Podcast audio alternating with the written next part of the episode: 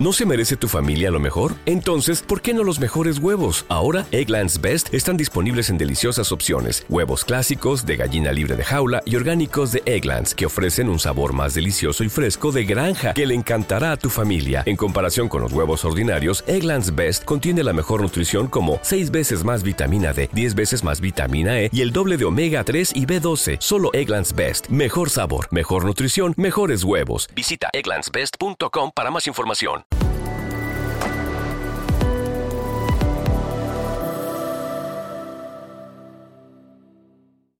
Solo es verdadero lo que hacemos para compartirnos con los otros, para construir un sitio habitable. Son versos del poeta Rubén Bonifaz Nuño, poeta muy unido a la UNAM, del que este año celebramos el centenario de su nacimiento. Y quiero empezar con él porque este acto es un acto de herencias, es un acto de memoria del pasado para comprometernos con el futuro unos actos que son humildes pero que tienen mucha significación para el Instituto Cervantes. La mejor manera de comprometernos con el futuro es recibir las herencias del pasado y eh, creemos que la cultura, el conocimiento, la ciencia y la técnica son la mayor riqueza de una sociedad. Este es el significado de la caja de las letras. Aquí nos convocamos para compartir el tiempo en el pasado, el presente y el futuro y para establecer la realidad de los diálogos culturales, de las buenas herencias, para construir un sitio habitable, para hacernos compartiendo con los otros.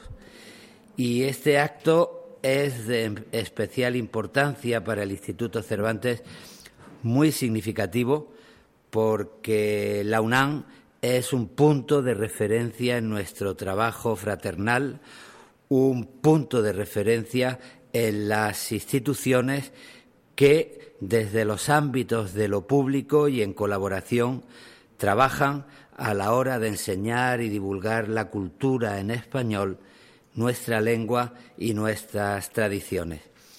Eh, la UNAM, eh, para nosotros, tiene la importancia del presente y del pasado. Del presente porque colaboramos eh, con ella en la enseñanza del español, en la certificación del conocimiento del español, en la certificación de la calidad de las enseñanzas del español. Y es una institución mexicana, siendo México el país de la comunidad hispánica, formado por 500 millones de hablantes, el país con mayor número de hablantes. La UNAM es un punto de referencia en todas las ilusiones científicas, técnicas y culturales. Y en ese sentido, pues para nosotros es muy importante trabajar de la mano y compartir los proyectos y las respuestas. El legado tiene también un significado de, gratitud, porque en momentos difíciles de la historia y en muchos países, en todos los países, hay momentos difíciles en la historia. La solidaridad de México y la solidaridad de la UNAM eh, abrieron puertas de manera hospitalaria y muchos de los protagonistas más significativos de la cultura republicana española encontraron casa en México, en la UNAM, cuando tuvieron que salir de España. Al hacer memoria de Mas Au o de Adolfo Sánchez Vázquez o de José Gaos o de Pedro Bosch o de Juan Ollarzábal o de José Push, tenemos que pensar en la UNAM tenemos que pensar en México y en el diálogo entre México y España, diálogo solidario y profundo que también eh, protagonizaron autores como Luis Cernudra, Moreno Villa, Enrique Díez eh, Ganedo, eh, personajes muy significativos en el mundo literario, editorial y social.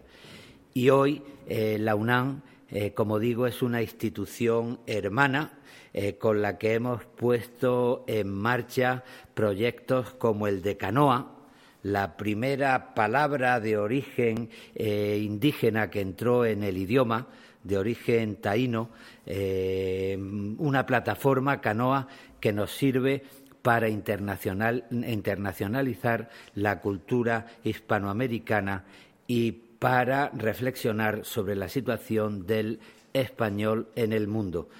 Eh, nos gusta decir que enseñar un idioma es mucho más que enseñar un vocabulario, que en las palabras caben los valores y nuestros valores son los valores de la democracia, de la conciencia crítica, de la libertad y del conocimiento. El rector eh, de la UNAM, don Enrique Graue, forma parte del patronato del Instituto Cervantes. Eh, también patrono del Instituto Cervantes es el escritor Gonzalo Celorio, que además de ser actualmente el presidente de la Academia de la Lengua Mexicana, ha sido un profesor de la UNAM que explicó la poesía española en México, eh, la alianza de la cultura y de los escritores eh, mexicanos y españoles, pues está representada también por Jorge Volpi, que hoy asume la dirección de la presencia de la UNAM en el Instituto Cervantes y en Madrid, está representada por Rosa Beltrán, por Alberto Vidal, por Andrés Ordóñez y por Diego Celorio, eh, con el que colaboramos asiduamente. Así también eh, como por otros amigos. Estoy pensando, por ejemplo, en el poeta Marco Antonio Campos, que dentro del Instituto de Investigaciones Filológicas y de la cátedra Rubén Bonifaz Nuño, pues nos ayuda a organizar las jornadas anuales en homenaje al poeta mexicano que ahora recordamos en su centenario. La UNAM es eh, la cultura, el conocimiento, el compromiso con la libertad y la independencia de las instituciones universitarias. La UNAM es México y en este sentido acabo, como empecé, con unas palabras de Rubén Bonifaz Nuño cuando dice, aquí estamos esperando la noche, naciones, hombres, mujeres y tú, México, patria mía, mi patria, la mía también. Muchísimas gracias.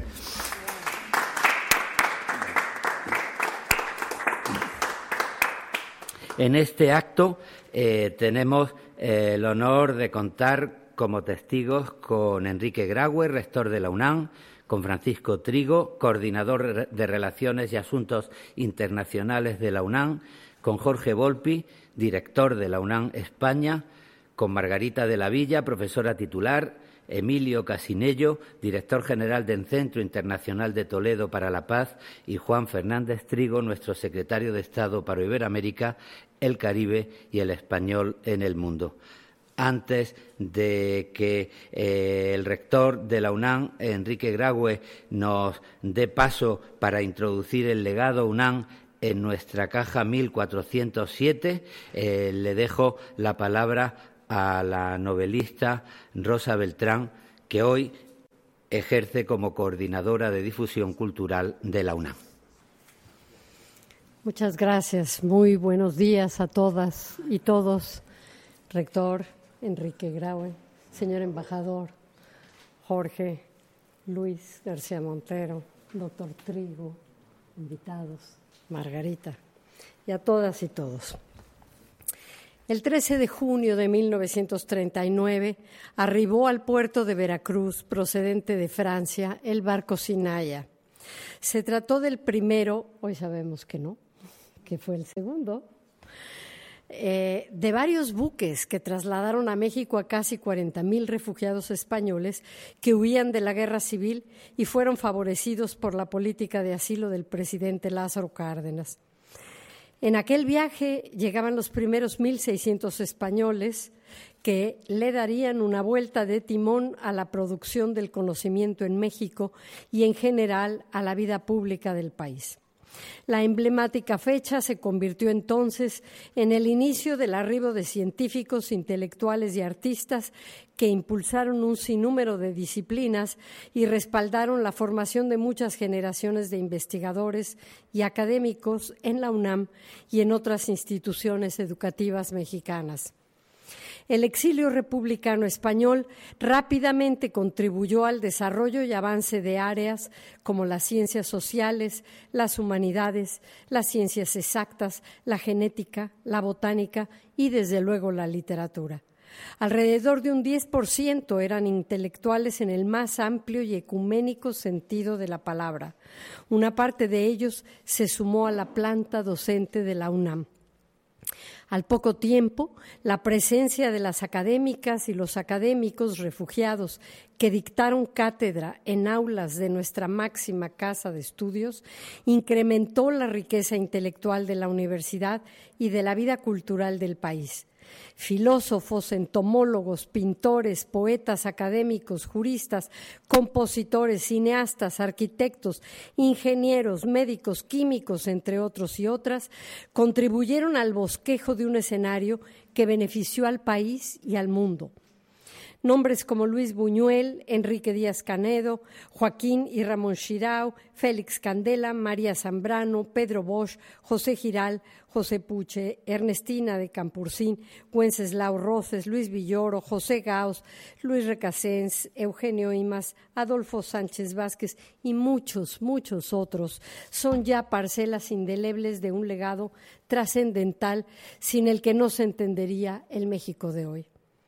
Haber reunido estos materiales que la UNAM deposita hoy en la caja de las letras es significativo en más de un sentido. Por una parte, es la oportunidad de unirnos a la conmemoración de los 10 años del Centro de Estudios Mexicanos UNAM España, con algunos de los objetos que representan el aporte de quienes transformaron la historia de los dos países, México y España, para siempre. La huida de la guerra de unos de un lado y de otro, el recibimiento de esos muchos que ensancharon las fronteras y nos enriquecieron. Pero también significa el reconocimiento de una generación viva, la mía, que se benefició de modo particular soy representante de una generación de estudiantes de la UNAM cuyos maestros fueron los escritores, filólogos, sociólogos, lingüistas, historiadores y científicos del exilio republicano. A ellos debo, en buena medida, mi conocimiento inicial de la lengua y la literatura, que después se enriqueció con otras vertientes. Soy una entre muchas y muchos de los profesores, investigadores y directores de Cultura UNAM que recibieron este legado. Cuando comunicamos el sentido de este proyecto e hicimos la solicitud de estos materiales, hubo tal respuesta que nos vimos en la necesidad de elegir solo lo más significativo, porque de otra suerte hubiéramos llenado la bóveda completa del Instituto Cervantes en México y en particular en la UNAM, no se olvida que el exilio republicano español significó abrir las ventanas del conocimiento a un país que seguía en reconstrucción tras un largo periodo de lucha armada. Significó expandir ese patrimonio artístico y cognitivo a las muchas publicaciones de las grandes maestras y maestros de esa migración que se siguen leyendo. Por dar un ejemplo de la repercusión de estas obras, diré que muchas de ellas hoy día se reimprimen y que uno de los libros más vendidos de nuestra universidad es la Introducción a la Historia de la Filosofía de Ramón Shirau, publicado por primera vez en 1964 y que cuenta con un sinfín de ediciones y reimpresiones. A los libros se suman algunas de las películas ya de culto, Los Olvidados de Luis Buñuel, Torero de Carlos Velo, En el Balcón Vacío de Yomí García Scott, Viva Madrid, que es mi pueblo, de Fernando Delgado, y dos emotivos documentales sobre la bienvenida a los niños españoles en Morelia. Todo esto quedará aquí. Junto a ellas, algunas de las obras de teatro de Max Aub, poesía de Pedro Garfias y Tomás Segovia, el disco con cuentos de José de la Colina, entre muchas otras publicaciones. Quiero terminar con un apunte sobre la contribución de las mujeres en la generación del 27, hoy uno de los rescates más significativos con las sin sombrero, escritoras e intelectuales silenciadas por una sociedad que no les reconocía mérito. Entre ellas estaban María Teresa León, Rosa Chacel, Concha Méndez, María Zambrano. María, por ejemplo, Llegó a México en 1939, invitada por la Casa de España, que luego se convertiría en el Colegio de México. Es en México donde concibió y publicó libros esenciales, como El hombre y lo divino, entre otros. Como a sus contemporáneas, a Zambrano le tocó remar a contracorriente, pues al medio intelectual dominado por hombres le resultaba inverosímil que existiera una mujer filósofa. Hoy es ampliamente estudiada, especialmente en la Facultad de Filosofía y Letras de la UNAM, donde se han dedicado cátedras especiales al análisis de su obra. Unas palabras de Zambrano nos hablan de su experiencia como refugiada política. Dice ella, désele voz y palabra al exiliado que no pide otra cosa, sino que le dejen dar, dar lo que nunca perdió la libertad que se llevó consigo y la verdad que ha ido ganando.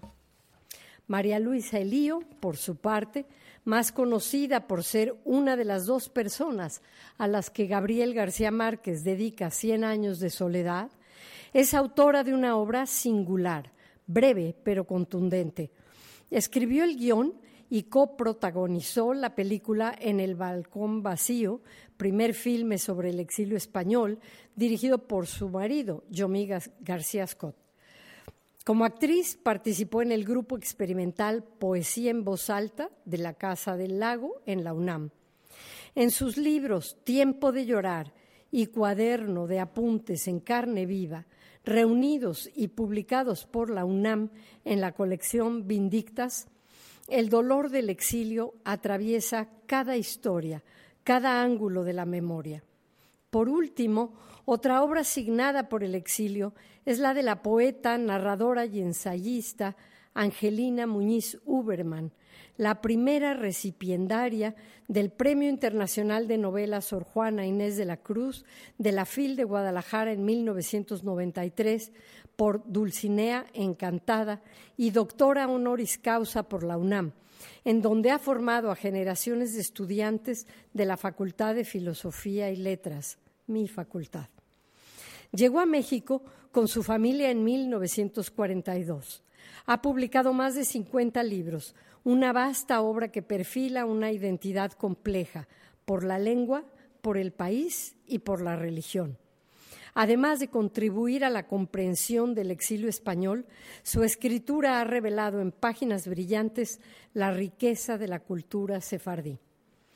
Ninguno de los autores y autoras cuyas obras se entregan hoy a la caja de las letras habla de vidas intrascendentes o individuales.